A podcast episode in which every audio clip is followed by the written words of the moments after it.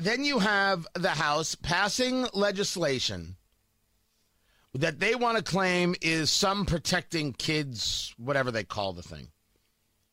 And the protecting kids, whatever they call the thing, that limits the amount of the, the, the size of a magazine to 15 rounds. It also sets the minimum age to 21 for buying a semi automatic weapon. Now, I, I got to go through and do a little bit of, of, of reading here in terms of what they mean by semi automatic weapon. Do they mean an AR 15 or do they mean the Sig Sauer P365 on my hip? Which one do they? And by the way, uh, so far I, I, I, really enjoy it as a carry weapon. Uh, uh, other people can recommend uh, other ones. Sponsorships available. What am I supposed to say? This is the answer from the House. It includes incentives designed to increase the use of safe gun storage, uh, creates penalties for violating safe storage requirements, providing a fine and imprisonment up for five years if a gun is not properly stored and subsequently used by a minor to injure or kill themselves or another individual. I believe in responsible storage, but I believe that is uh, the purview of the gun owner. The idea that safe storage means the gun's in one place and the ammunition's in another place when I need it is criminally insane. There is no Politico or, or anybody who I wouldn't call an ignorant sot who thinks that that's a rational rational point of view. It's a, it's an irrational point of view. If you believe in it, you're an irrational person. I'm laughing at you, and I'm not so sure you should be allowed to operate heavy machinery. If you think that in my home the firearm should be in one place and the ammunition should be another place, both locked for when I need it. Ignorance is what that is. Now, there's this legislation, this this this legislation that, that we've got going on. What happens with it? Well, it, it doesn't go anywhere in the Senate, and and that's that's exactly what's supposed to happen. Well, for two reasons. First, if you think of just the design uh, of Congress, remember, senators are never supposed to be directly elected. That changed in 1913, and that was a mistake. Senators were selected by state legislatures. And I argue that the direct election of senators is wrong.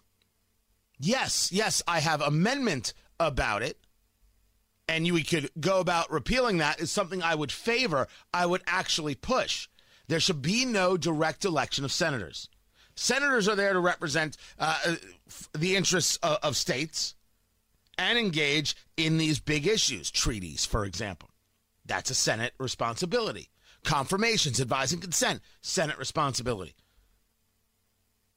But if the legislature is is is the person providing the senator to the to the feds, if you will, right? They're selecting the senator. There's a little more control there, and I and I find that to be in, incredibly valuable. Senators responsive to their states is something I I approve of and want to see. But their job, in terms of how they act differently, the six year term versus the two year term, is to be deliberative, is to slow things down. The House of Representatives, uh, voted for every two years, very in touch with their constituencies. That's why there's so many more of them 435 versus 100. They are more responsive, and so therefore they deal with more passions.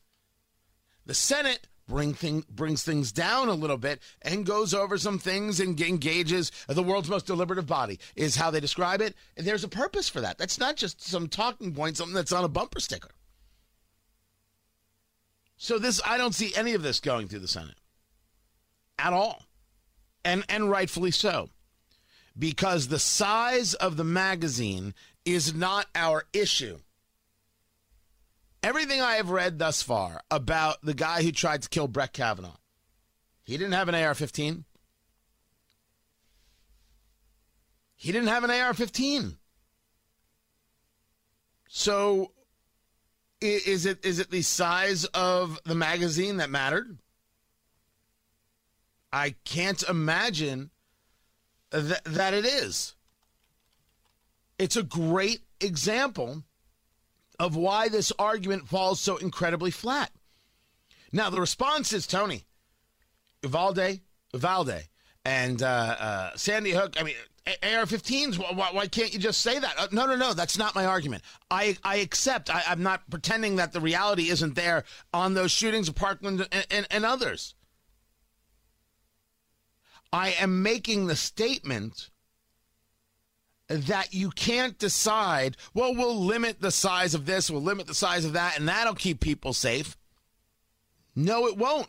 Because limiting size it, it isn't the thing that kept Brett Kavanaugh alive. It was a guy getting arrested because he happened to have called himself in. He actually turned himself in, that guy.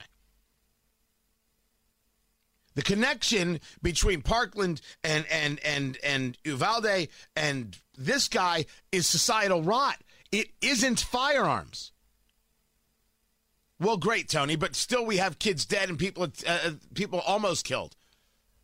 Which is why I believe in people protecting and defending themselves, and why I believe hardening school targets, and why I believe uh, that we should be arming schools just like we would a jewelry store. We got to solve this rot problem, though. I don't think it's solved by reducing uh, the amount of ammunition in a magazine, nor by raising uh, the age to purchase a weapon. Which means we should clearly raise the voting age to 40. I've seen some of these 25 year olds. Uh, they're not smart enough to vote. Some of them, not all of them. But I guess uh, y- you all suffer. Giving people the right to vote, that can lead to serious danger.